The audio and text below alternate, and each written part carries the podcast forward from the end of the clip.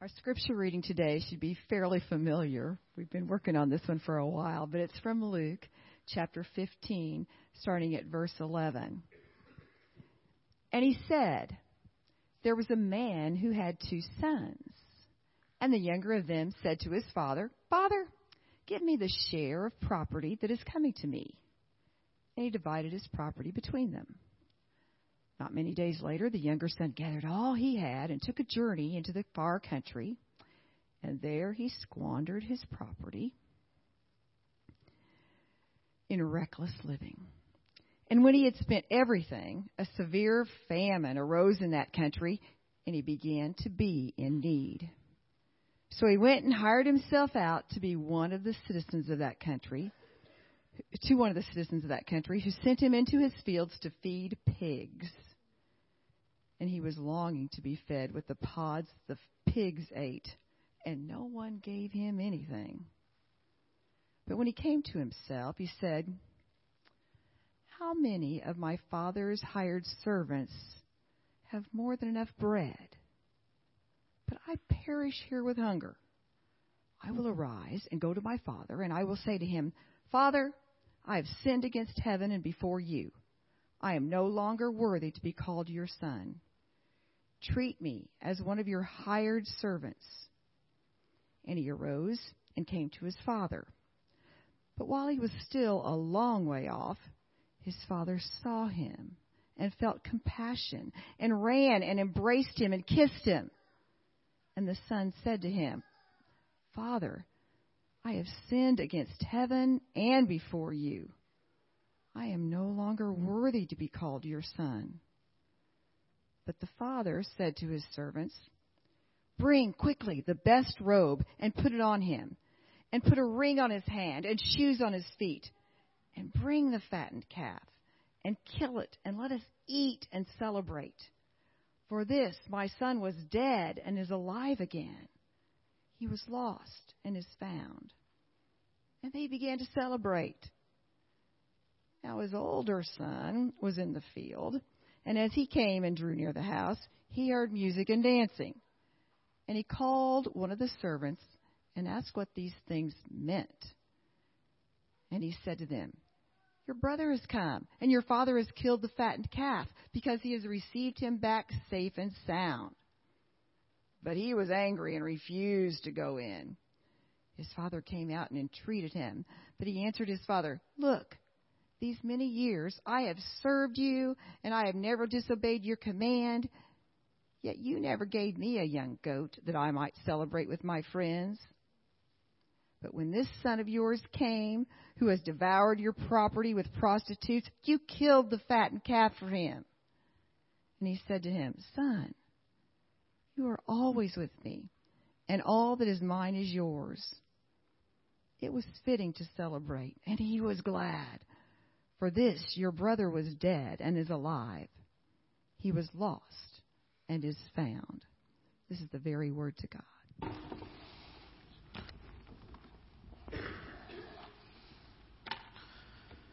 How many of you are waiting for a CD series that we released called Beth Rice Reads the Bible?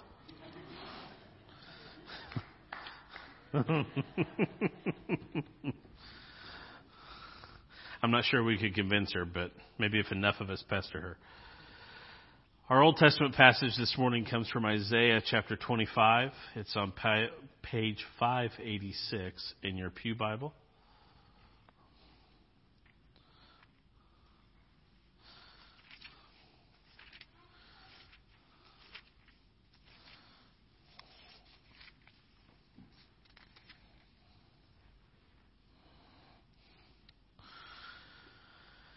Isaiah 25, verses 6 through 9. Hear now the word of the Lord.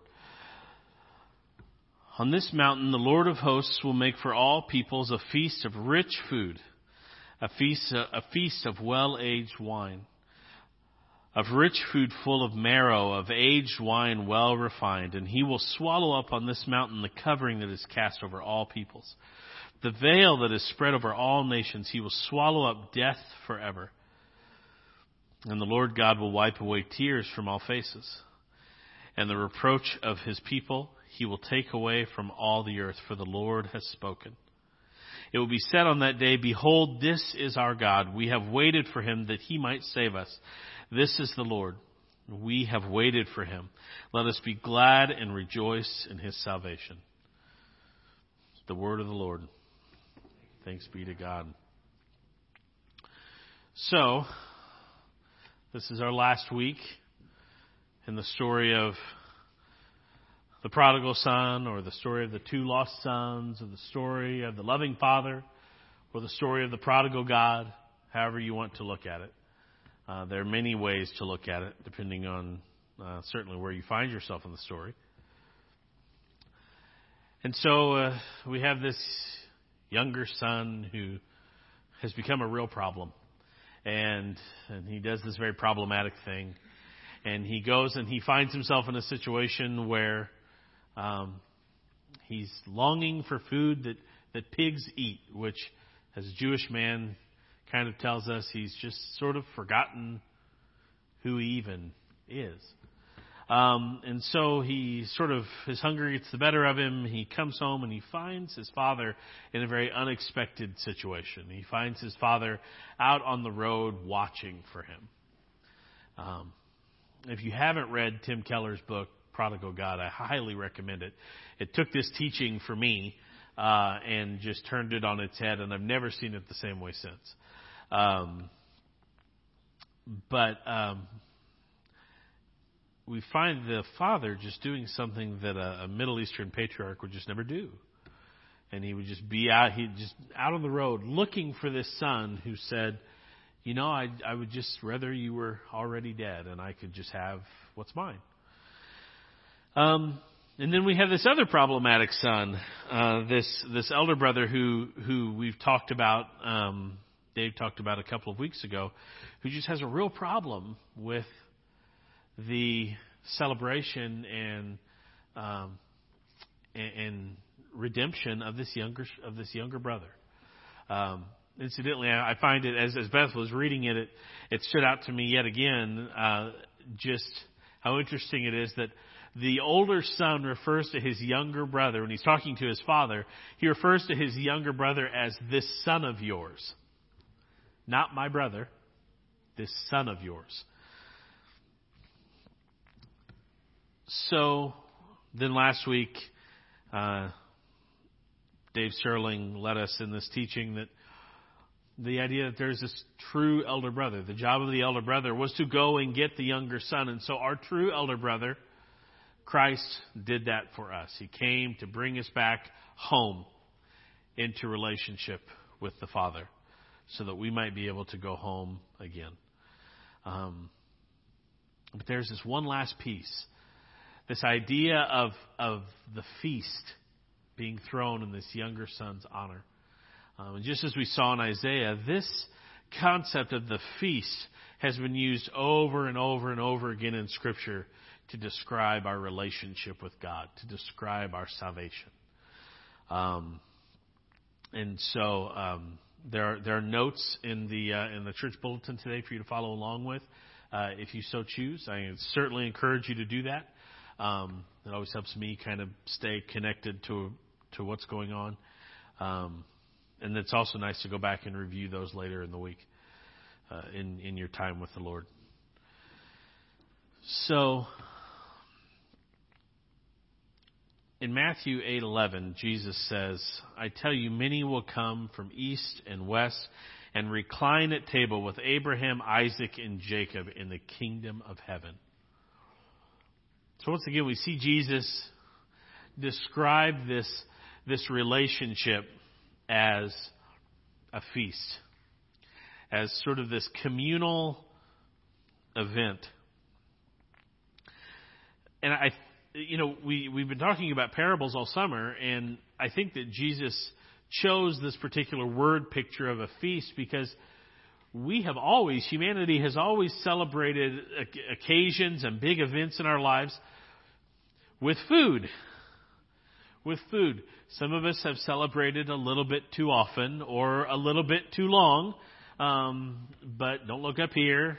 but um, No, we have. We there's just this joyful thing about the idea of a feast. Many of you may have memories of Thanksgiving feasts or Christmas feasts or Easter or uh, any number of things, wedding feasts. Um, I think he chose this word picture because it's easy for us to relate to. Um, and it also explains in a very simple way what Jesus intended our salvation experience, our relationship with Him to be like. And so, in that, we see that our salvation is indeed an experience. It's experiential, it's something that we live out. A feast, in and of itself, is very experiential. A feast is a place, as, as Tim Keller says so beautifully, where our appetites and our senses are filled up. I can remember I was sharing in Sunday school this morning. I can, I can remember uh, my my mom getting up at some just crazy hour of the morning to start making food on Thanksgiving. And as a child, I thought, why would you do that? What they make this stuff pre-made. Just go and you get you just you just heat it up. Um, but I loved coming downstairs in the morning to those smells.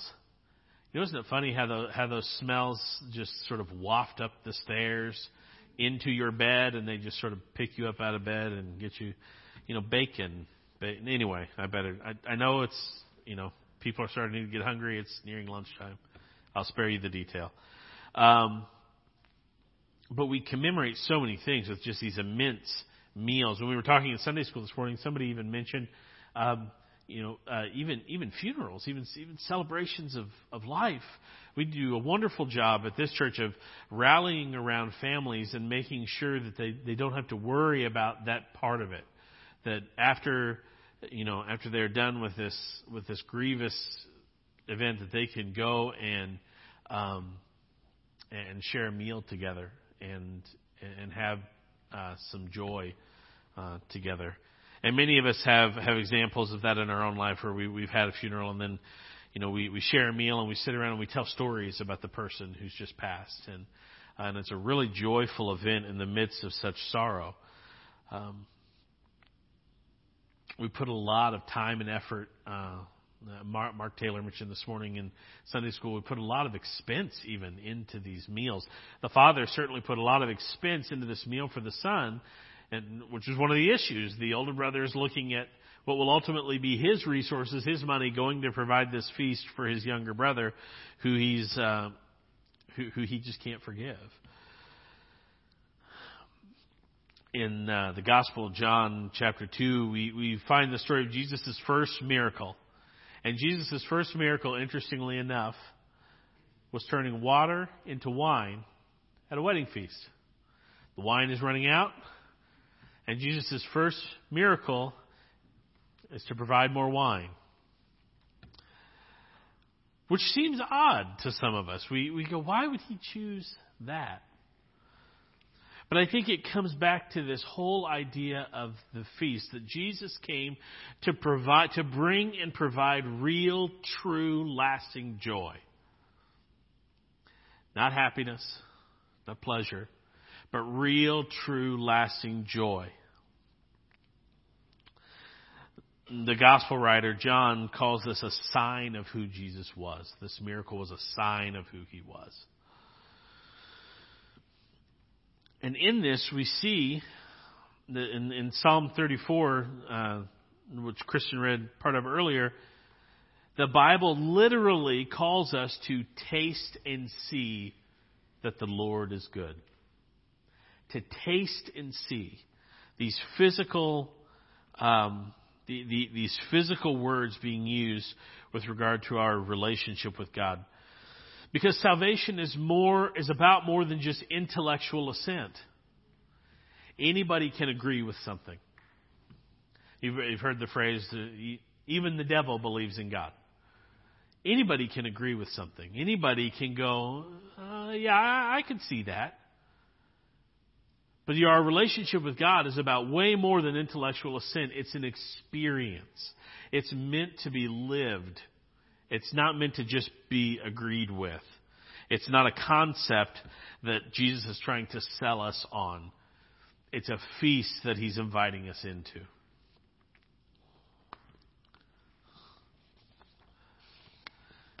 And so consequently, this feast is about more than being a church on Sunday. It's about more than being a part of a small group. It's about more than being here on Wednesday nights. Those are all really wonderful things, and they're important uh, in, in our in our in our faith because we spend time with other Christians in these situations. So they are important. But this feast is about more than that. It's about taking part in the feast. It's about spending every day of your life sharing in the joy that Jesus brings. Which is easier said than done. But as we rest in the work that Jesus has done on our behalf, again, the work that Jesus has done on our behalf, not work that we did, work, in fact, that we could never have done for ourselves. And if you doubt that, read the Old Testament. Start with Leviticus. We come to experience the life changing reality of our salvation in this experience as we rest in the work that Christ has done, as we really experience that, as the reality of what Christ did for us sinks in, we, we literally taste and see that the Lord is good. In fact, Jesus gave us this example, this, this Lord's Supper in which we literally taste and see that the Lord is good. And in this, Jesus is the Lord of the feast. He is the master of the banquet. He is the one inviting us in.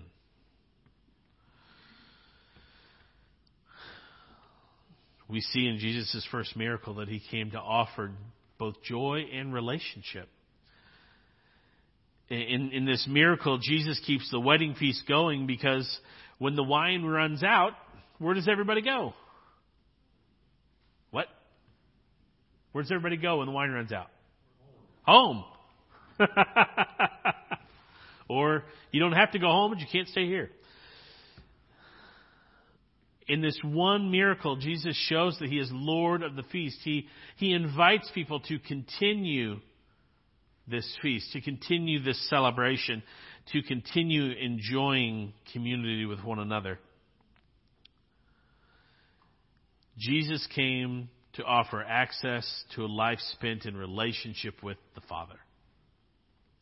He came to invite us to this feast where we literally sit down at the table with our eternal Father. I mean, it's in Matthew 8 when Jesus says, I tell you, many will come from east and west and recline at table with Abraham, Isaac, and Jacob in the kingdom of heaven. Who but the Lord of the feast could make that statement?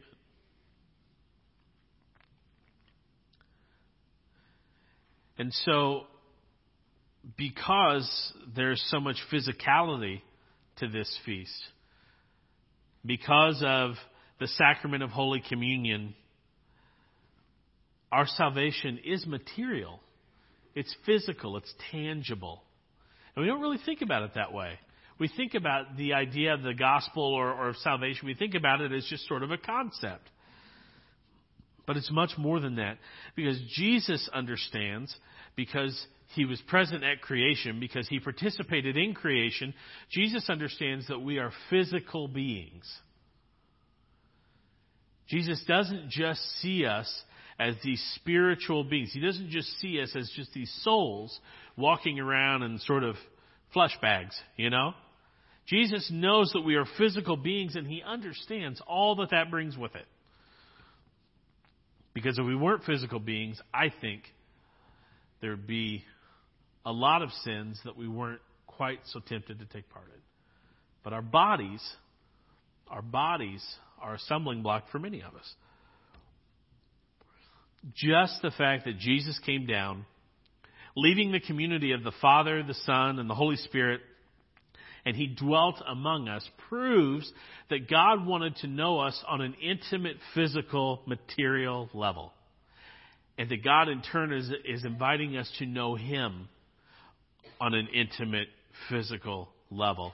It's almost as if God wanted to just look us in the face, to look us eye to eye. That's astounding.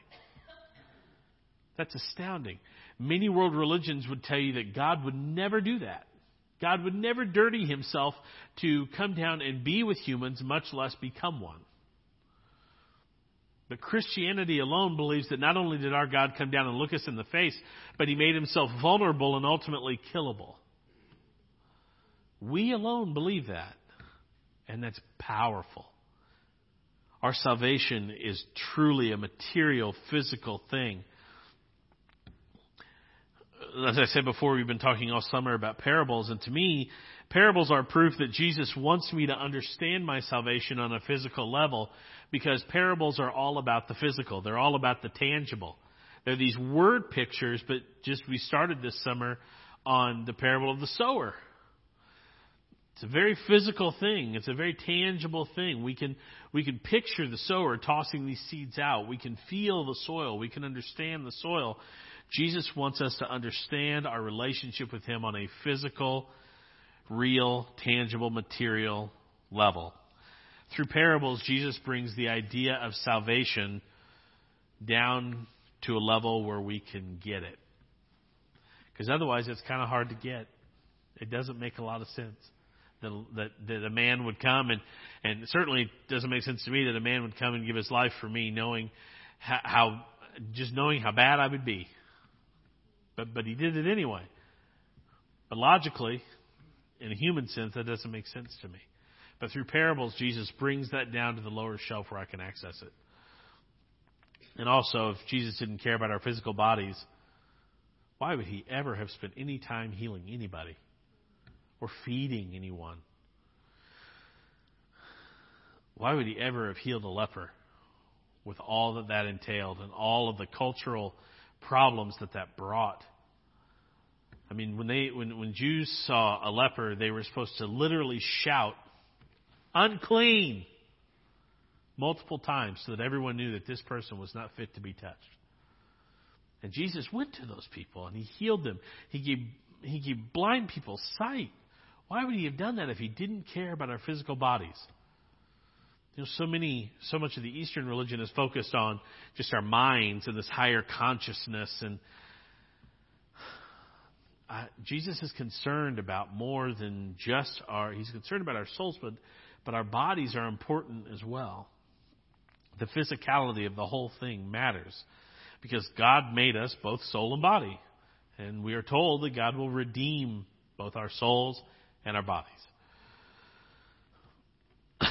and so, as I said, we experience a physical meal with Jesus in the sacrament of the Lord's Supper.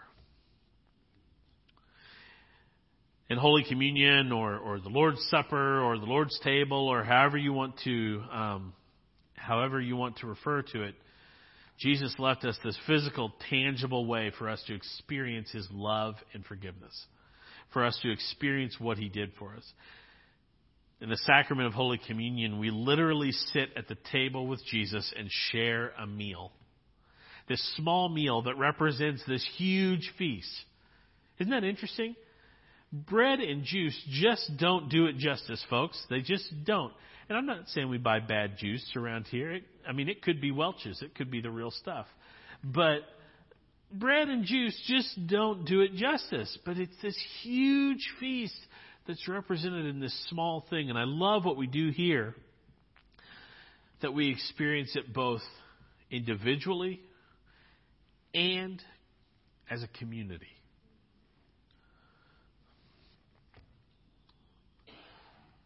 Jesus cares about our material world.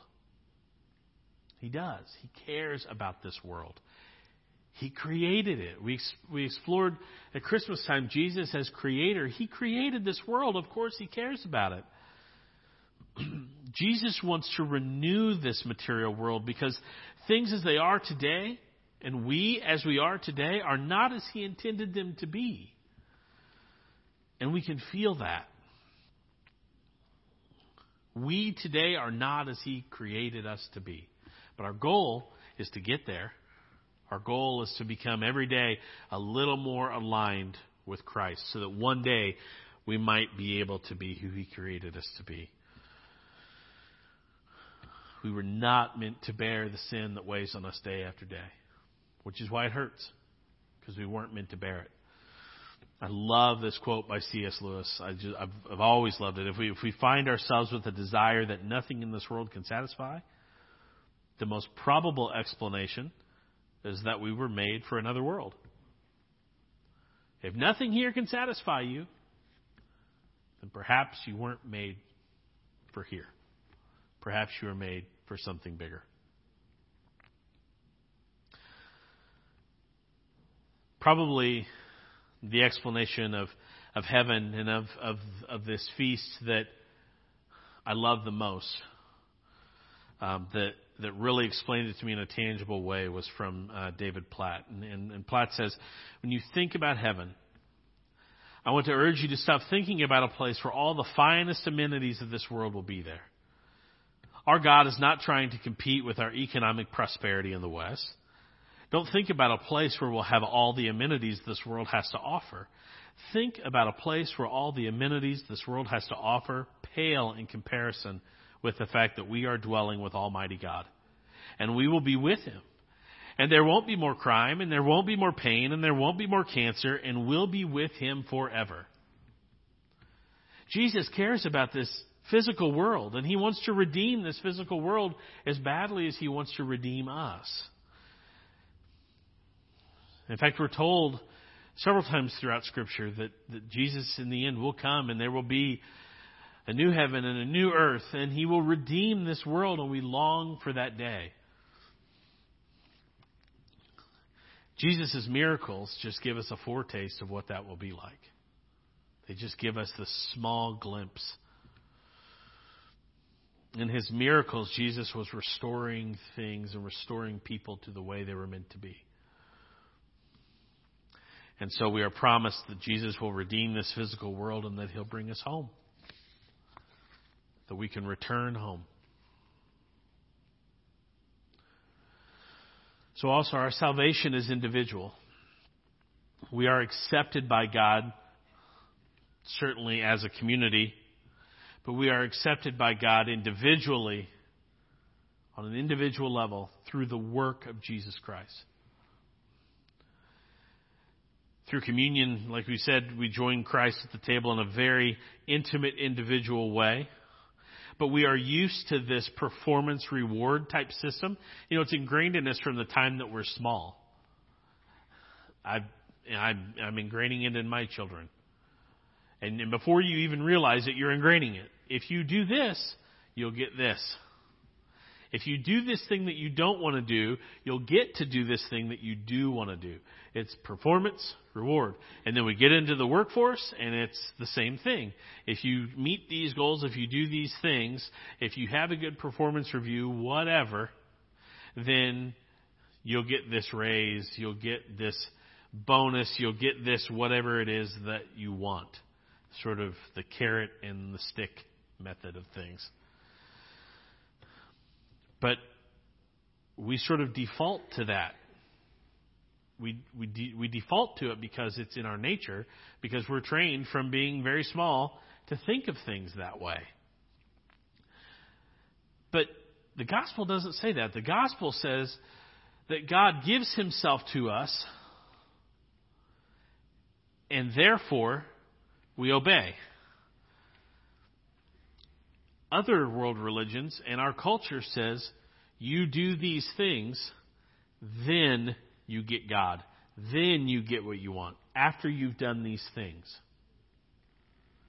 In fact, even in Christianity, for those of us that, that struggle with legalism and, and, and moralism, which I, I, I have to be very careful because I can slip into that very easily that's what legalism and moralism say. If you do these things, if you act this way, then you're invited into the feast. But that's not the picture I see Christ paint. So then, through the gospel, through inviting us into this feast, God gives us a new identity. We identify ourselves in all kinds of ways, whether it's our occupation or our family or whatever, whatever it is. But God gives us this new identity, and we're told in, in Romans we become a co-heir with Christ. That's huge. We become a co-heir with God's only Son.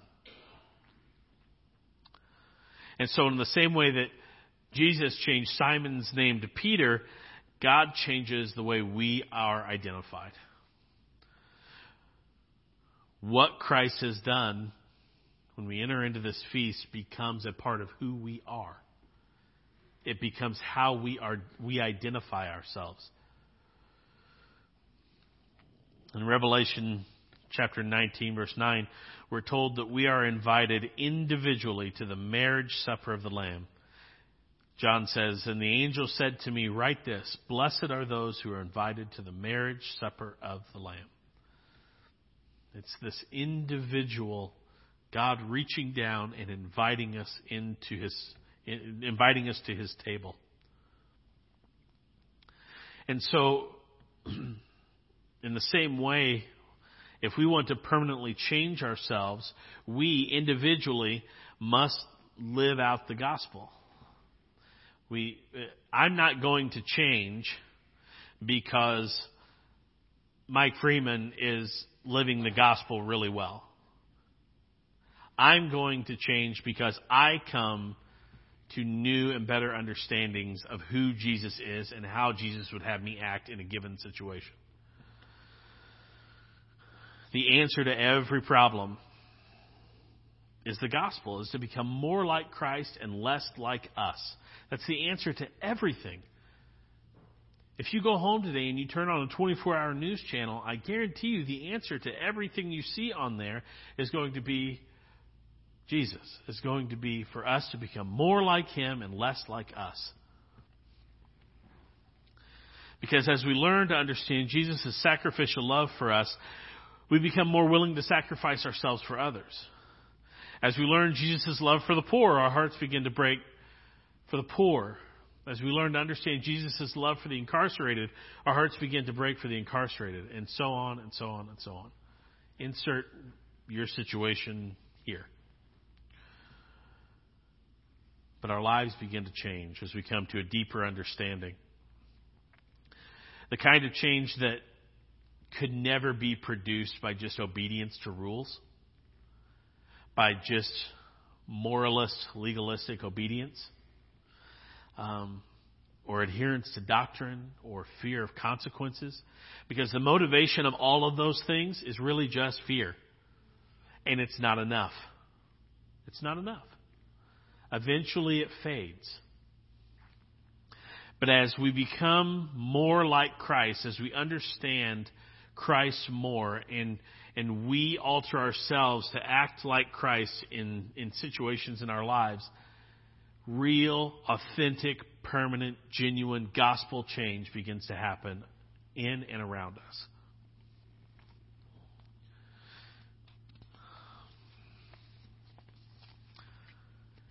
And so, lastly, our, our salvation is, is communal. Our salvation affects those around us. It's a, it's a communal thing. Just as a feast is a communal event, feasts bring communities of people together. We were talking earlier how, you know, in the story of the prodigal son, uh, we're talking in Sunday school, and the, the story of the prodigal son, the, this feast seems to be fairly huge, and it would make sense that there would be members of the community invited and all of these things. Um, a feast brings people together If you think about, I think about some of the, the wedding receptions that uh, I've attended here at Olivet and, and elsewhere, I, I often end up sitting with people that I don't normally sit with. Uh, especially if there's if there's you know the, those those of you that are evil enough to assign our seats, so we have to sit with people who aren't like us, and you end up having conversations that you wouldn't normally have, and it's wonderful. It's wonderful, and you leave there thinking, "Oh wow, I know those people a lot better now," or "Oh, I met this person for the first time." You know, that was that, and you, you and your spouse or whoever you're with end up talking about it. It's really hard to go into a feast, I think, and of course, I talk a lot. uh, as you well know. Um, but it would be very hard for me to go into a feast and just sort of sit by myself and not talk to anyone, and that would be tough. That would be really tough. Um, and that's not a criticism on introversion or anything like that. We are all made in different ways. and I, I totally understand that. But there's something about a feast that breaks down our walls, about breaking bread together, that breaks down our walls and opens us up to one another. When you eat alone, if you go to lunch alone, whatever, I don't know that you'd sit and call it a feast. You could, a feast for one. Uh, but we, we use these things to celebrate holidays and to celebrate special occasions because it brings people together. Um, a feast, by its very nature, inspires community. And so, by inviting us to his feast, Christ invites us to have a relationship with him. He invites us into the community of the Father, Son, and Holy Spirit. That community that's been shared since the beginning of time. He invites us into that same community. In fact, in, in many cultures, I would say in most cultures, certainly in American culture, to offer to eat someone is, is to offer them friendship and relationship. To, to sit down and eat with someone, to sit across the table from someone and share a meal is to say, I want to know you more. Or I want to talk with you. Or I want to spend time with you. And so it, it sort of opens up a relationship. And so you can't grow in your relationship with Christ and not be part of the feast. You can't sit by yourself and be a spectator. Salvation is not a spectator event. It's meant to be lived out both individually and as a community. We cannot have a relationship with Christ and stand outside the feast. And I know that that's hard for some of us. It was hard for the elder brother in Jesus' story. It was hard for the Pharisees that Jesus was talking to. It was hard. And you know, we boo and hiss when the Pharisees come on the scene, but the Phar- these guys were tasked with carrying on this belief in God in the midst of, uh, you know, Israel's this big, and there's all these cultures invading. And I, I, I totally agree that a lot of a lot of the rules that they came up with were just for political reasons or for control. But you know, part of it too was we got to have rules, or people will end up turning to this or turning turning to that, and uh, th- there is some security in clinging to rule following because you can measure how you're doing. If I'm doing these things and I'm doing okay, and God and I are square and we're on good terms. What Jesus did was he took the black and white of the rule following and he made it gray for them, and it was scary. As a rule follower, I can I can say that, because um, it's very easy to slip into just making rules. But if we stand outside the feast like the elder brother, we are left with this choice. Jesus does not give us this nice, comfortable, warm closure at the end of the story. He gives the, he gives us a choice. He gives the elder brother a choice. He gives the Pharisees a choice. And so in the same way, as we've discussed, Jesus leaves this body with a choice. Are you going to take part in the feast? Are you going to come into this relationship? Or are you going to stand outside because you can't get past whatever it is? You can't get past something that you've done. You can't get past something that someone else has done. Will we enter the feast? Will we enter into relationship with the Father because that matters more to us than anything else? Or is something holding us back? Because Christ does not leave us with the option to say things like, "Oh, I have no problem with with Jesus. In fact, I am a Christian. I just can't stand organized religion. I am a Christian. I just can't I just can't stand the church." You can't both love Christ and and hate the body at the same time. You must both love Christ and love the body. And that's messy. And that's hard. But that is where our salvation gets lived out. That is where we take part in the feast. What keeps most of us, I think, outside the feast, whether we have a younger brother mentality or an older brother mentality, is our hangups, is, is, is our, our prejudice, whether it's against ourselves or against someone else. We, we just, sometimes, just like the elder brother, we cannot bear the idea that someone who once struggled with homosexuality or who once struggled with racism or who once struggled with drugs or who, or, or who murdered someone or whatever it is, name your Samaritan we, we just can't get past the fact that we might be sitting at the table with someone like that. We've all had those experiences. Don't hear judgment. I've totally had those experiences where I think that person can't be redeemed. How dare I think something like that?